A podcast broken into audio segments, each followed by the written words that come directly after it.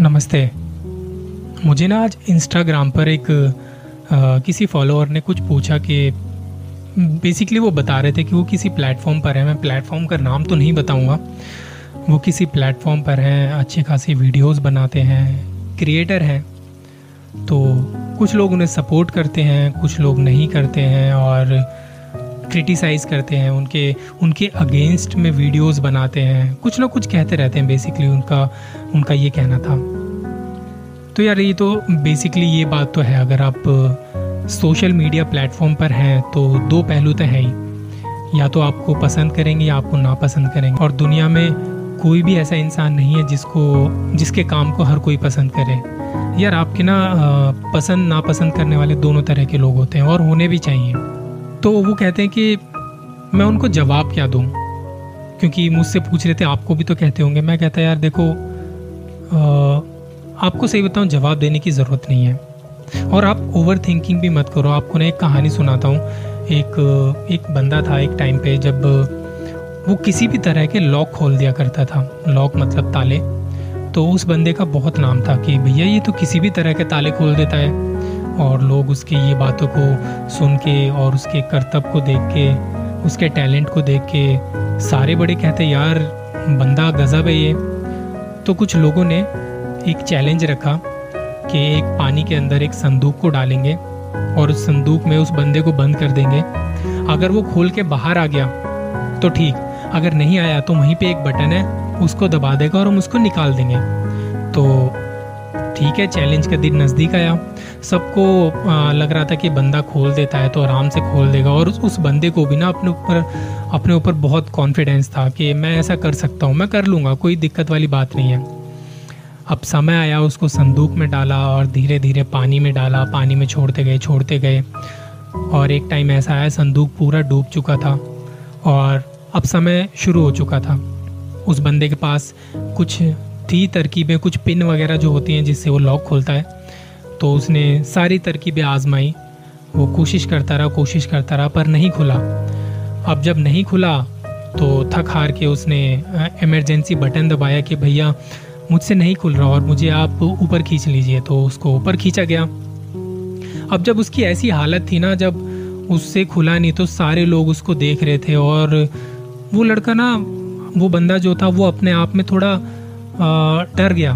मतलब अपने टैलेंट को उसने इतना हावी कर लिया, अपनी ओवर थिंकिंग को इतना हावी कर लिया कि जब वो बैठ रहा था, जब वो बैठ रहा था, उसका हाथ लगा दरवाजे पर, जो संदूक का गेट था।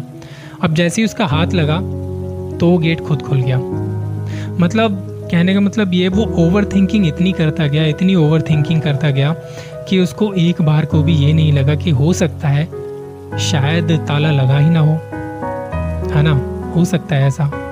तो यार ये ना लाइफ में भी होता है। कई बार दिक्कतें इतनी बड़ी नहीं होती, परेशानियाँ इतनी बड़ी नहीं होती, हम बस ओवर थिंकिंग करते रहते हैं और उसके बारे में सही तरीके से ठहर कर सोचना छोड़ देते हैं, भूल जाते हैं। तो मेरे हिसाब से आप जिस प्लेटफॉर्म पर भी हो, काम करते रहो यार, अगर तुम, तुम्हें अपने ऊपर भरोसा है। देखिए ओवर कॉन्फिडेंस मत करो। ओवर कॉन्फिडेंस यार नहीं करना। आप काम कर रहे हो सामने वाले को, अगर वो देखो, उस सामने वाले को पूरा हक है जज करने का। वो अच्छा भी करेगा, बुरा भी करेगा क्रिटिसाइज भी करेगा तो उस पर छोड़ दो। और एक चीज़ जो मैं तुम्हें बता रहा था कि हर बार हर किसी की बात का जवाब देना ज़रूरी नहीं है।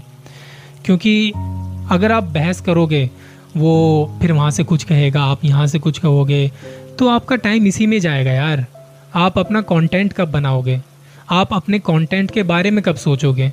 तो आपको जो ध्यान देना है ना, आपके कंटेंट पे देना है, आपके आने वाले प्रोजेक्ट्स पे देना है कि मेरे को और काम कैसे अच्छे से अच्छा डिलीवर करना है। देखिए, जो बंदा आपके बारे में कुछ कह रहा है, एक बार कहेगा, दो बार कहेगा, तीन बार कहेगा, अगर आप उसकी बातों को जवाब नहीं दे रहे ना तो वो चौथी बार कहेगा ही नहीं। या चौथी बार कहेगा तो पांचवी बार नहीं कहेगा। एक बार को उनको लगेगा कि भैया, आप बंदे में एटीट्यूड है। हाँ ठीक है यार, तुम लोग सोच लो, क्योंकि मेरे पास ऑलरेडी बहुत काम है। मैं क्या करता हूँ, मेरे बारे में यहाँ पे छत्तीस वीडियो बनती हैं यार। मैं जिस प्लेटफॉर्म पर हूँ ना अभी, मैं नोजोटो की बात करूँ या और भी बहुत से प्लेटफॉर्म है, मेरे बारे में छत्तीस वीडियो बनती हैं। लोग कुछ ना कुछ कहते रहते हैं। सबको थोड़ी जवाब दूँगा यार, और मेरे को इतनी फालतू की फुटेज देनी नहीं आती किसी को। किसी को तकलीफ़ है यार, तुम अपनी जगह, मैं अपनी जगह, तुम अपना काम कर रहे हो, मैं अपना काम कर रहा हूँ। और बाकी भाई ऑडियंस है जज करने वाली।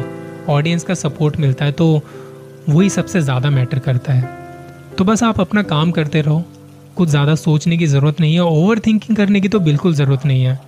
क्योंकि आप जो कर रहे हो ना, बढ़िया कर रहे हो बेस्ट कर रहे हो अपने आप में, और मुझे लगता है आप मेरी बातों को फॉलो करोगे तो बस एक चीज़ को मानना कि ऐसे किसी क्रिटिसाइज या क्रिटिसिज्म पे ना ध्यान देने की ज़रूरत ही नहीं है।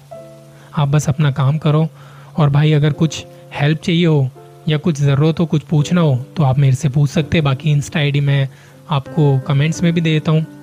और बाकी आपको तो पता है, अगर किसी को नहीं पता तो अपनी बातें, अपनी कहानियाँ मुझसे शेयर कर सकते हैं। और बस एक ये था आज का, एक इन्होंने मुझे बताया तो मैंने सोचा इसके बारे में कुछ आपसे बातें करते हैं।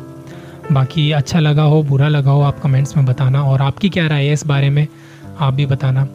Thank you so much